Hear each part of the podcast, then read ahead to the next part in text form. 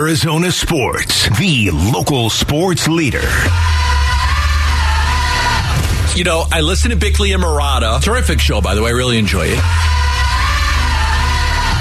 Bickley and Murata mornings from 6 to 10. Bickley and Murata. It's the greatest show on earth. Bickley and Murata. Good morning and welcome. Dan Bickley. Where's the guru? Vince Murata. It's a power-packed morning zoo. Are you kidding me? Bickley and Murata. Spectacular. Bickley and Murata. I love this show. This is the greatest show in the history of radio.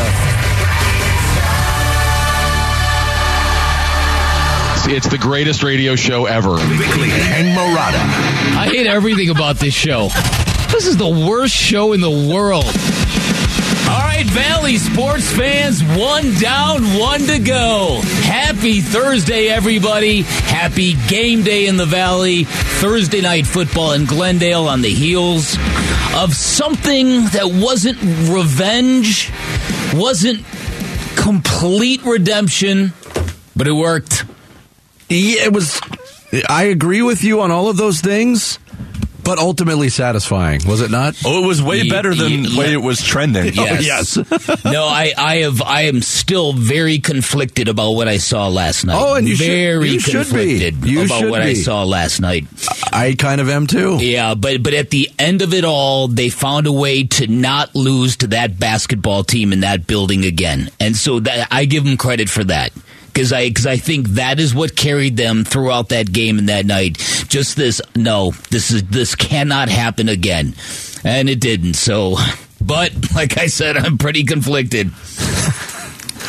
But look, we talked about this week being so big for Arizona, for the Valley, for these sports teams. And the first spotlight moment went pretty well. Yeah. And you got to figure that the people at ESPN have got to be thrilled about the product that they got to put on last night because it looked like it was going one way and they got a nail biter. Yeah. Good way to start things. Yeah. I'm not sure how much of the national audience hung with it for the second half. Yeah, right? That East Coast audience, I'm sure it's 11 p.m. and you're like, they're up 22. I'm sure they're waking up today going, what? I can tell you this local. The Mavericks didn't win? This local audience barely made it through it. I was. They made their comeback just in time. I'll tell you that much. Because you were getting ready to tap out? Absolutely. Yeah, I gotcha. So we're going to get into that. Today is also a very special day in the world of sports. It's the 27th time in history that the Big Four leagues are all playing on the same day. The sports solstice. Yeah, the equinox. Oh, equinox. That's what it is. That's what it is. I'm sorry. 27th time that all four Big Four leagues have taken place on the same day. Interesting. And it's been happening a lot more frequently. You saw the same story I did, obviously. It's been happening a lot more frequently recently because of Thursday night football and because everybody's getting into each other's space now. Yeah, there's not really any politeness anymore. It's like, we want that real estate. We're gonna go ahead and take that. Right. All right. So we got a lot to get into. Start the show, Ferret. The Splash. The stories making waves in the sports world. The Splash. Cannonball coming. The Splash, brought to you by Presidential Pools, Arizona's #1 pool builder. See why at presidentialpools.com. I just looked it up, too. It's like a 5-layer equinox. There's 2 college football games tonight, too. Oh. Yeah. Okay. Ooh, more sports than you can shake a stick at. Opening night for the Suns at Footprint Center. They hosted the Dallas Mavericks. And let's just say game one was a bit of a roller coaster. Suns found themselves down by as many as 22 points in the third quarter in what had been a flat effort reminiscent of Game 7 of last year's Western Conference semifinals. But Devin Booker and Damion Lee spearheaded a wild comeback, and the Suns escaped with a 107-105 win before a stunned but raucous crowd in downtown Phoenix. Suns pulled to within 1 near the end of the third quarter. Then Dallas's Christian Wood went nutty early in the fourth. He scored the last 4 points for the Mavs in the third quarter. Then the first 12 of the fourth quarter stretched the lead back to 15, and I think that's when many people were like, all right, it wasn't meant to be tonight. They're not going to blow this lead too, are they? Yeah, but they did. Lee would hit 3 threes and then a 10-foot baseline fadeaway with 10 seconds left to break a 105 tie. Luka Doncic missed a long three at the buzzer, and that was that. Devin Booker, 28 points, 9 assists. DeAndre Ayton, 18 and 10 for the Suns, who now hit the road for Game 2 of 82. That's against the Portland Trailblazers. You want to know a goofy little fact? You may already know this. Maybe you don't. So we know that DeAndre Ayton likes to shoot half-court shots before games. Did he still do that again last night? I may have been in the back eating dinner at that time. All right. So my guess is yes. So Luka does a thing in Dallas, because I was sitting courtside in Dallas in the playoffs. He does a thing where he just keeps shooting deep left near half-court shots until he makes one. It's sort of his thing, the way DA has his thing, where he shot that ball from last night. It's almost exactly where he does that routine from. Yeah, and you could say, why do they do that? But it actually almost came into play. That shot was online, by the way. Oh, no, it was. It was just a little short. The look on his face when it didn't go in, he looked stunned. That's my point, is he practices that shot before every home game, for whatever reason. Which, and some people might say, wow, he settled for a 34-foot jumper there at the buzzer, but they don't have range anymore. That's his shot, too. He's made those game winners several times. He's had a penchant for him. Yeah. Thursday is here. That means Thursday Night Football is here for the Arizona Cardinals, who play host to the New Orleans Saints at State Farm Stadium. Both teams banged up. Cardinals head coach Kliff Kingsbury said he doesn't expect center Rodney Hudson to play. It'll be his third straight missed game. Also out for the Cardinals, wide receiver Hollywood Brown, linebacker Dennis Gardeck, the Barbarian, offensive lineman Justin Pugh, running back Darrell Williams, running back James Conner, kicker Matt Prater, and corner Trayvon Mullen, along with safety Jalen Thompson, are all questionable or game-time decisions. The Saints, they don't know who's playing quarterback yet. Game-time decision between Winston and Andy Dalton. Receivers Michael Thomas and Jarvis Landry are both out. Cornerback Marshawn Lattimore and guard Andrus Peat also out. It's like a MASH unit on the injury report. Everybody who knows, everybody associated with the Saints, though, they say Andy Dalton's starting. Yeah. It's just one of those things where they're not announcing it, but everybody in the know kind of is saying it's his game. Yeah, with Winston coming back from the back fractures. That sounds fun. Yeah. 4 vertebrae. Yeah. 4 different vertebrae. Cardinals trying to snap an 8-game home losing streak that dates back to last season. Their last win at State Farm Stadium came nearly a year ago. October 24th is when they beat Houston 31-5 in Week 7. Kickoff at 5:15. Our official pregame, we'll talk about it all day, but the official pregame coverage starts at 12:30 on the Arizona Sports app and 98.7 FM. Cardinals Ring of Honor member and Hall of Famer Charlie Trippie passed away at the age of 100. You see that story yesterday? I did see that story. Trippie was a member of the Cardinals' last championship team in 1947 they were based in Chicago. Starred for the team as a halfback, quarterback, and defensive back. How about that? Yeah. Until 1955, and he's one of 18 current members of the Cardinals Ring of Honor. Yeah. He's Cardinal royalty is what he is. And you know what else? Huh. He wore number 62. How cool is that? That's pretty cool. That's pretty badass. The San Diego Padres. Their bats finally showed up in Game 2 of the NLCS. They used a 5-run fifth inning to put away the Phillies 8-5 at Petco Park. NLCS now shifts to Philadelphia for Games 3 and 4. That'll resume tomorrow. Meanwhile, in Houston, the ALCS got underway. 4-2 Astros win over the Yankees. Houston pitcher struck out Yankees hitters 17 times, including 11 by starter Justin Verlander, who is now Major League Baseball's all-time postseason strikeout king. Yuli Gurriel broke up a 1-1 tie in the 6th with a solo home run off reliever Clarke Schmidt. One batter later, Chas McCormick did the same, and the Astros took the opener. Game 2 of the ALCS today in Houston. Astros sending Framber Valdez to the mound against Yankees right-hander Luis Severino. First pitch is at 4:37. I get the feeling that Clarke Schmidt is going to be run out of New York with his postseason.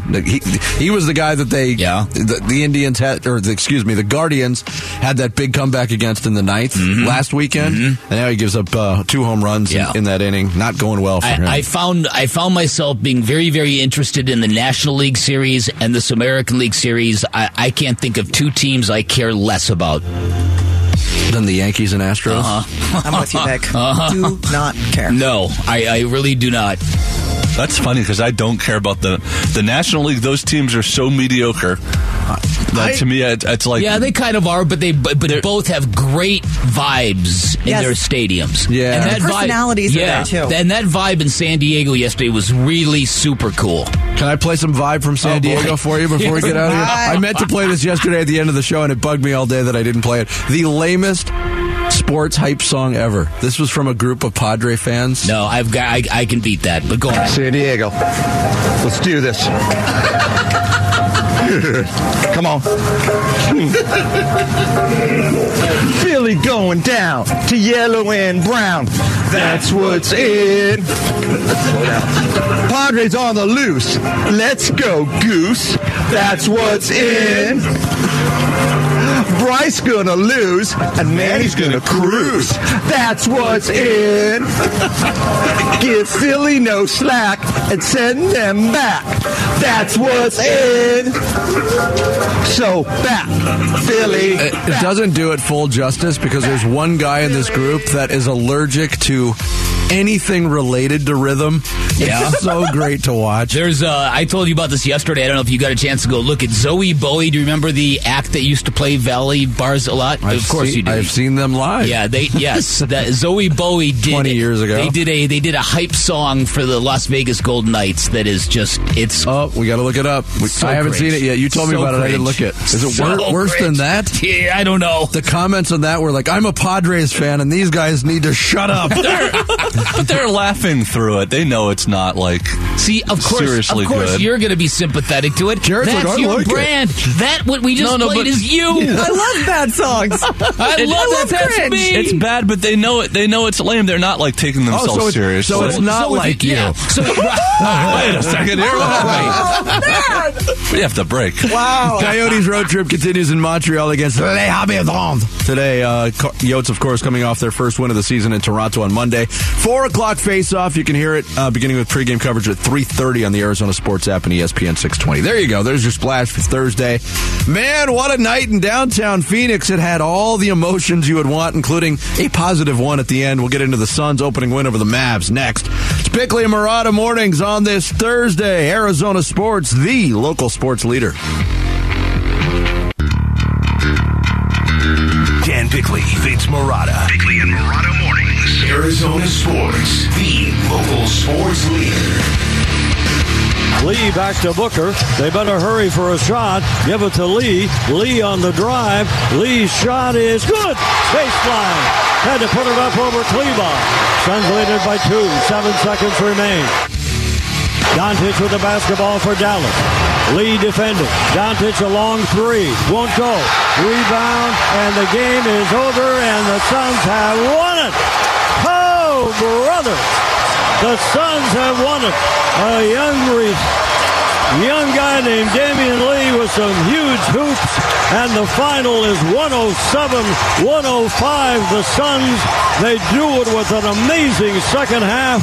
Yeah, that's Al McCoy, the Hall of Famer, on the call. 107-105. The score did not look like it was going to go that way, and the Suns fought back, not from one, but a really flat first half, a 22-point deficit, and then a 15-point fourth-quarter deficit. Yeah. And we talked about this game going into it, Bick, and I foolishly made the claim, look, it's a no-win situation for the Suns. And then I saw what unfolded last night, and I was wrong. You have to consider all options. The way that game ended was obviously a win, not just in the standings or on the scoreboard, but a win in a lot of ways for the Suns. Right. So, yeah, I know. And I think that it allows this market to turn the page on the Dallas Mavericks in that episode. Yes. I mean, it'll never erase it. Nothing ever will. But losing to them again last night would have really set a terrible tone for the season. Those are the facts. That first half, when they looked awful and they were just having their way and Luka was dominating. Oh, yeah. It was the same thing as Game 7. It felt so bad, and it was feeling like how the Cardinals started the season, starting off where they left off last year. Exactly. That's exactly what it was like. I couldn't believe it.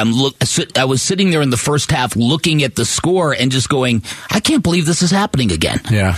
And to their credit, they found a way to fight back. They found a way to get in the game. The Mavs stretched the lead again. They found a way to get back in it again. and then Damion Lee wears the hero's cape. And that's really one of the big questions now is the magic that Damion Lee brought to last night. Suns don't win without him, obviously. Those 11 points he scored in the fourth quarter were gigantic. So what is this guy going to be? How big of a contributor can Damion Lee be? Now people know his connection to Steph Curry. If they didn't, they certainly learned it last night. Mm-hmm. He's his brother-in-law, and they're very, very close. And the day that James Jones signed Damion Lee, Steph Curry's like, "Yep, Phoenix got a really good one." Did you see Steph Curry's reaction last night? Oh yeah, the fact that he was just screaming and waking up his kid. And, here it is. Here we go. Come on! Yeah, Dame! Stick with it! Stick with it! First of all, the kid's asleep! I don't care! Stick with it! First of all, what? Give credit where credit is due. I'm sorry, Candace crying. I woke him up. There you go, D-Lee! That was Steph Curry's wife in the background trying to take credit for it. She called it. And if she called it, she must have a crystal ball, because did you expect Damion Lee to take the biggest shot in the game for the Suns in his first game as a Sun? So no, I did not. So, but I will share this with you. The day that Steph Curry said that after James Jones signed him in the offseason, I kind of started poking around about what people thought about Damion Lee, and I got a lot of mixed reports about what he can bring to a game and a team. But look, to step up and even feel good about attempting those shots last night tells you something. To be comfortable. Yeah. And look, things were not ideal. They didn't have Cam Johnson down the stretch. Chris Paul wasn't on the floor down the stretch, which we will get into a lot. The fact that this team has been so reliant in clutch time situations, and so good going back to last year in clutch time situations, because of the presence of Chris Paul, because of the presence of Devin Booker. Yeah. One of the things that I loved the most was that last possession. Devin Booker gave the ball up, not once, but twice, because the double team came, and I think Devin Booker, years past with Chris Paul on the bench, might say, all right, I got to do this, and he deferred. And that means a lot to teammates. It means a lot that Damion Lee not only took the shot, but, of course, make the shot.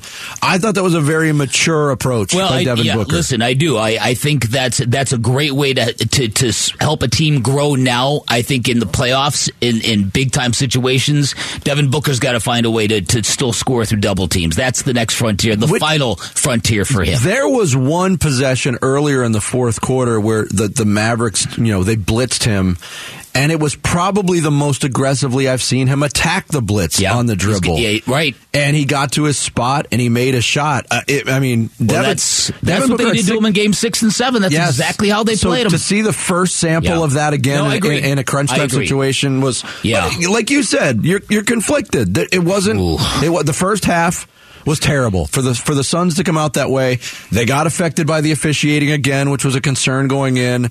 I thought there were a lot of whistles. There was a lot of iffy calls for both teams. But when you had to go 12 deep in the first half, Monty Williams played 12 players in the first half and was struggling to come up with a rotation. Yeah, he went to Bismack Biyombo out of necessity for foul trouble. Josh Okogie got in. Dario Saric came in and lasted 2 minutes. The ovation he got was bizarre to me. I mean, it was nice, but it was just kind of bizarre to me. I mean, it was a resounding ovation when he came in the game. Dario was part of the bubble team when this all started. Yeah, you're right. That's true. I mean, he didn't play at all last year. A lot of people look at Dario's injury in Game 1 of the Finals as being a big key in that series that people don't talk about. And anybody that comes back from a year off, that's a big thing to come back from. Yeah, okay, that's cool. But you're right. Struggling to find a rotation, struggling to find any semblance of a bench. The state of this roster coming out of last night's games got me very concerned. Very concerned. I think the rebounding is going to be an issue. Without DeAndre Ayton on the floor, he was in foul trouble in the first half. They've got nobody to protect the rim. Yep. So these are all issues. But this was like I said, they found a way to turn the page and not allow the Mavericks to beat them at home, and the crowd was into it. Yeah, and here's another thing that I think early on really stood out to me. Jay Crowder's not there. Last night, even though the Suns told Jay Crowder, look, you're not going to start or finish, guess what? Jay Crowder would have been on the floor in crunch time last night because Cam Johnson left with cramps and didn't come back. The more this goes on, the more I do not understand anything about this Jay Crowder story. I just don't. I'm with you. I don't understand from either side. No. Same. And I'm not pinning blame one way or the other. And the timing of it, too. It just doesn't make any sense to me. No, it doesn't. That's what I was thinking when Josh Okogie and these guys, even Damion Lee before he went off. They miss him and they need him. It's obvious. I was thinking, like, it's almost derelict that James Jones let this play out the way it did. That we're starting the season, and they have just an empty roster spot of a key contributor that they didn't replace. Mm-hmm. Given the Suns' need... and given the fact that nobody has had any demand for Jay Crowder yet, do you think there's a path for him to play for the Suns again? I don't know how much damage has been done behind the scenes. Yeah. I've wondered about that same thing, Sarah. He's very prideful. When you go that far and you don't join a team that people still have as a top team in the West because your role is being diminished or changed, he's not even on the active roster. No. It's not like he's sitting in the stands in his street clothes, watching the game, supporting the team until this plays out. No. Well, he's not going to start for anyone else either. But again, it's also when you've got an incomplete roster like this, why was there the rush to, when you think about it, to have to start Cam Johnson? Right. That could have been something that you transitioned to during the season. Year for him, which obviously it is. I don't get the rush to elevate him. None of this makes any sense to me. Unless they're 100% dead set against paying a guy who's going to continue to come off the bench for his career. Maybe. Can you pay a bench guy $20+ million a year? Yeah, but you could have started, first 20 games Jay Crowder starts, and then you move Cam Johnson. Yeah, or they could have just really increased his shot load as the first guy off the bench. Yeah, so whatever. We'll get into that. The Chris Paul thing. Yeah, we'll get into that, too. There's a lot to chew on from that game. We're giving you the chance to win tickets to see undefeated international superstar Jake Paul as he takes on legendary UFC champion Anderson Silva at Desert Diamond Arena on Saturday, October 29th. Head to the contest page at arizonasports.com for complete details and for your chance to win. We got another one tonight. Arizona team and primetime Cardinals Saints Thursday Night Football. Is this a must-win for the Cardinals in Week 7? Sure feels like one. We'll get into that next. It's Bickley and Murata mornings on this Thursday live from the Auchin Community Studios here on Arizona Sports, the local sports leader.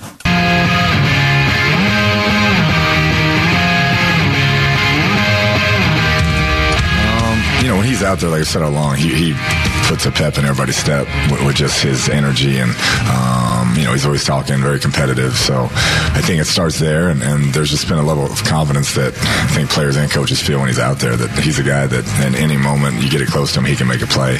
And so we'll see what he can do. He hadn't put on pads or lined up against the DB in probably close to a year, so we can't expect him to be the savior, but just the intensity, energy he brings has been good for the team. Kliff Kingsbury, the head coach of the Arizona Cardinals, talking about what is the highlight, at least going in for the Arizona Cardinals, to Thursday Night Football, and that's the return of DeAndre Hopkins, the suspension now in the rearview mirror.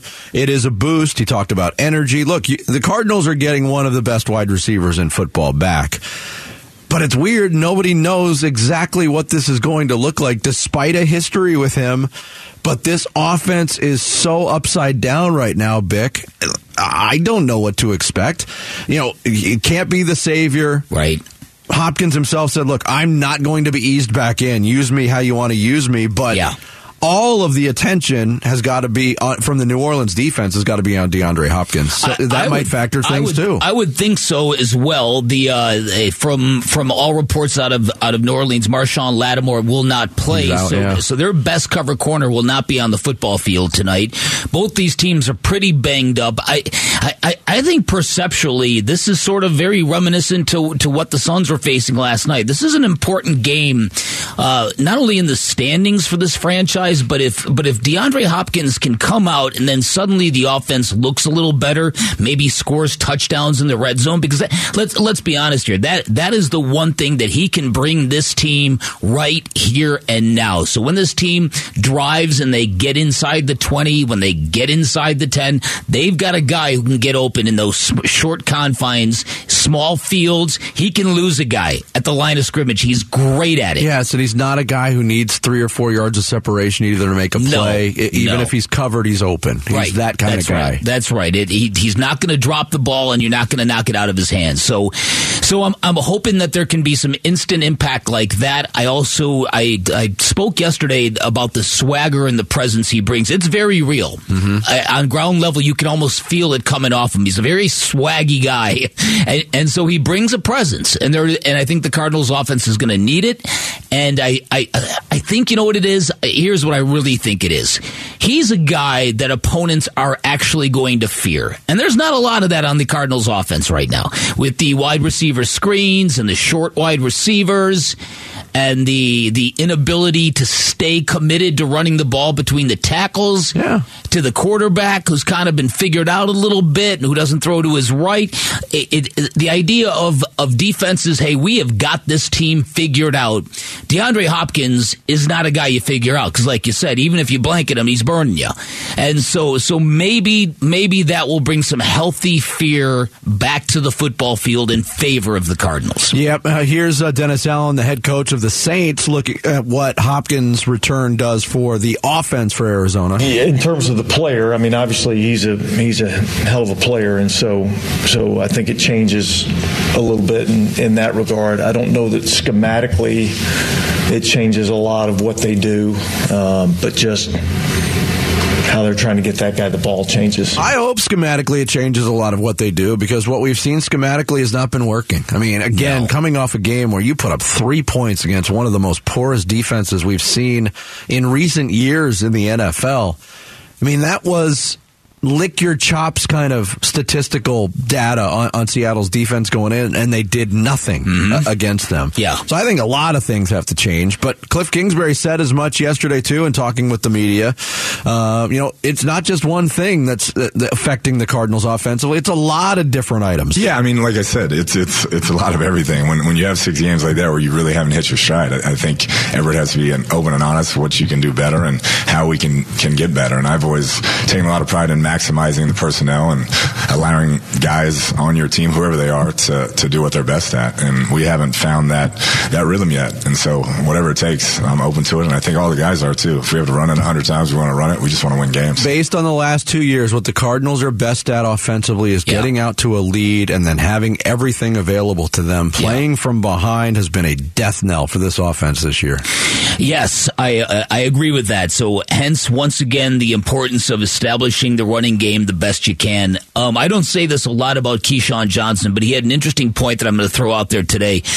There was an interesting point from our conversation with Darren Gant, who said, I prefer defensive-minded head coaches because they're used to solving problems. Shut up, Jarrett! Whereas offensive-minded head coaches, they are used to creating and disrupting. Okay? And I thought, that's an interesting viewpoint. Yeah. Keyshawn said that he doesn't like quarterbacks who become play callers because they throw too much.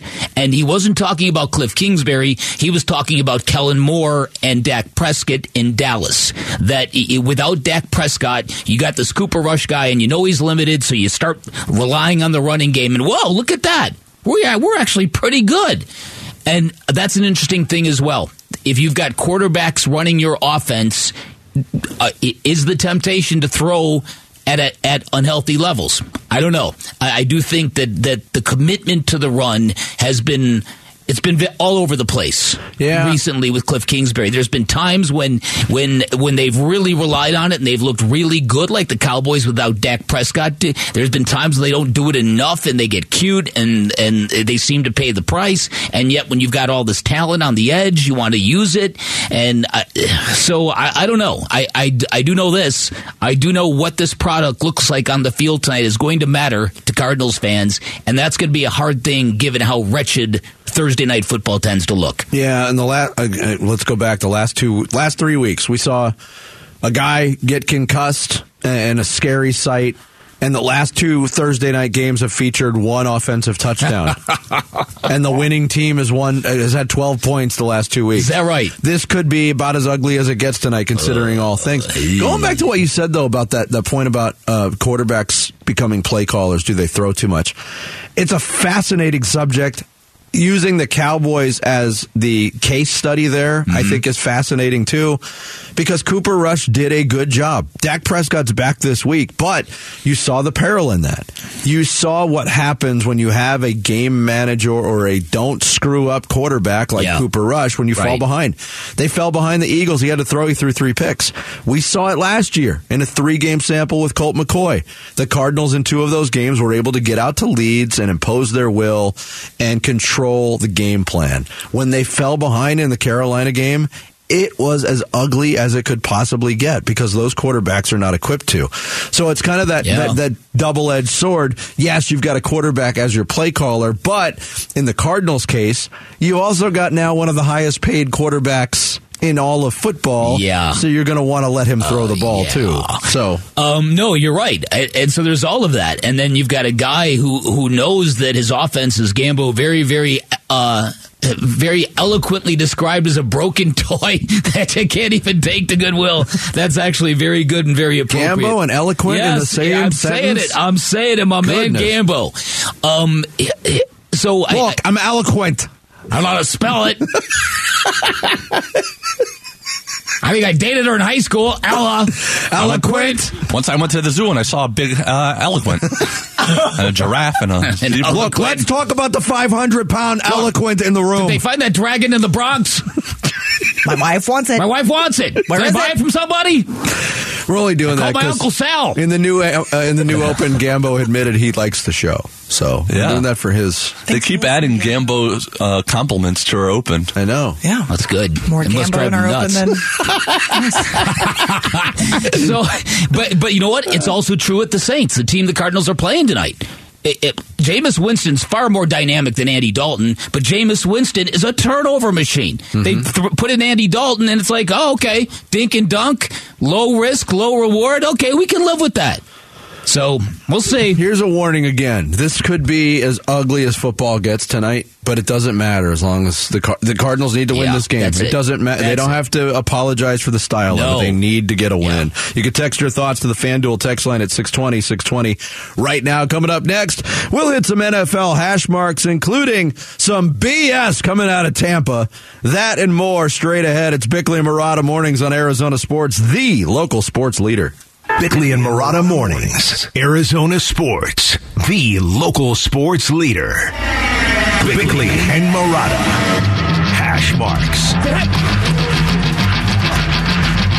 Imagine being Tom Brady for a second.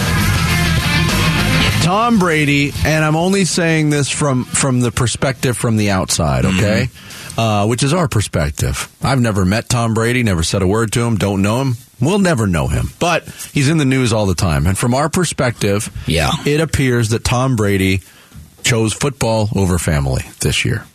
Is that unfair to say? I don't think so. Okay. I think that's been fairly well documented. And as I said earlier this week, it appears that Tom Brady, if he considers football a respite or something that, is relaxing to him, that respite is collapsing on him. The Tampa Bay Buccaneers are not very good right now. They're 3-3. They're tied for first place in their division, but so much expectation. Last week in a weird loss to the Pittsburgh Steelers, Tom Brady was seen on the sidelines just eviscerating his offensive line. And it got a lot of attention, again, because it's Tom Brady and because the language was incredibly salty. Brady was caught by the television cameras screaming, "You're so much better than the way you're blanking playing," at his offensive line. Well, one of those offensive linemen, Robert Hainsey, the center, has kind of stepped up for Tom Brady. Quote, "Everyone can call it what they want, but I want nothing else from a quarterback than that, than the guy who's wanting to tell us what we need to do and step up. If he was just sitting over there and not getting us going and not trying to help us, he wouldn't be who he is today. That's what you want from great teammates and great leaders, and he's the best there is." Which, I'm looking at there's the video of it right there. Yeah. I think there's some truth into what Robert Hainsey is saying. Yeah. But let's face it, nobody likes being verbally dressed down at their job. No. Yeah, listen, a couple things about this. Number one, Tom Brady, he's long been famous for sideline histrionics. He did this in New England frequently. He's broken tablets this year. But he seems to be particularly agitated for this early in the season. Mm-hmm. And the broken tablets are proof. This dressing down of his offensive linemen are proof. There are a lot of people, Tom Brady fans, are like, give me a break. The only people whining about this are everyone but his offensive linemen. If they're not crying about it, why are you? Well, because I think what Vinny is saying is right. These offensive linemen, they don't want to be dressed down like that. Now, if they look at it as Tom just trying to hype us up, then maybe there's not an issue. But it's one of those deals where if you're an offensive lineman, you know that that's the meal ticket. That's the guy. So you got to take it. You got to take it. And you can come out and say, yeah, we know we like it. The fact of the matter is, every time that clip is being played, it looks like he's admonishing his offensive lineman. And again, when his play hasn't been all that good this year either. His play has not been that great. Yeah. And too, as we brought up earlier in the week and on yesterday's show, Ben Roethlisberger talked about it too. Tom Brady, is he setting an example for excellence on the football field when you're taking off on a game weekend to go to your old boss's wedding? Yeah. Missing a walkthrough in the process. Mm-hmm. Yeah. I know it's a different standard for him. He's earned it. He's earned that right. But at this late stage, you're playing football for a reason still. So why are you relaxing all the things that made you great in the first place? Mm-hmm. If you're continuing, you don't need to play anymore. You're choosing to play, and you're choosing to chase this unreal dream of perfection. It's all very, I don't know, out of line for me. It doesn't make much sense. No, listen, I'm with you on that. So I don't think anybody really knows where this Buccaneers season or this story is going. I think it's really kind of a week-to-week proposition. I thought it was interesting that, there was so many people squawking about that offense that people were saying, hey, we got to dial BA back into this. Put a headset on him. Get him involved in the play calling. Get him involved in this. Todd Bowles pushed back on that yesterday. He was asked about it. He's like, look, you don't solve the problems we have. Shut up, Jared. You don't solve the problems we have by bringing in a former coach. And I'm like, whoa. Because Todd Bowles loves BA. I mean, they are thick as thieves. And I'm like, whoa, okay. And so I perceive that as a sign of stress. Yes. Coming from Todd Bowles. Absolutely. Like, stop with that. Yeah. It could be a get-right game for Tampa Bay. They got a road game against Carolina this week. Elsewhere in the NFL, Miami, their quarterback situation still up in the air. Tua Tagovailoa back at practice, won't play this week in the Sunday night game against the Pittsburgh Steelers. But Tua spoke to the media yesterday, and going back to that Thursday night concussion he suffered in that loss to the Bengals, their first loss of the year, it looked scary, and it turns out it was pretty bad after all said and done. Trust me. I wouldn't say it was scary for me at the time, because there was a point where I was unconscious, so I couldn't really tell what was going on.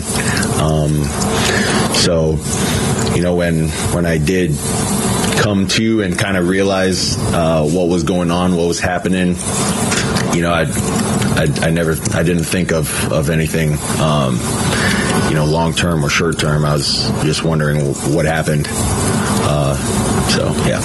Do you remember much about that night? Yeah, I remember the entire night up to the point where I got tackled. Yeah, he said he didn't remember getting carted off the field, which we're weeks removed from that. He's not going to play. The Dolphins finally, under public pressure, are being careful about it. Yeah. Tua's going to play again at some point, mm-hmm. But the fact of the matter is he had two concussions in a 5-day span, which is not good long-term prognosis. What every doctor will tell you about concussions, the more you suffer, the more susceptible you become to them. Right. I really hope we're not talking about another Tua situation anytime soon. Listen, if for a young man to get 3 concussions in the span of one season, anybody who's done any research on this, that's danger zone kind of stuff. Mm-hmm. So I think, he's been cleared from concussion protocol. I think they better err on the side of caution. And it's a tough deal because Tua's the kind of guy you've got to protect from himself. Mm-hmm. He proved that at Alabama. And so there's that. And then there's the fact that the Dolphins are kind of in a skid right now.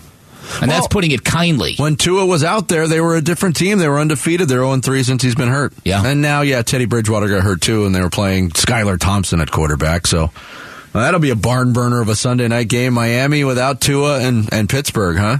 Oh, right. Yeah, that's right. Might as well just reschedule that to a Thursday.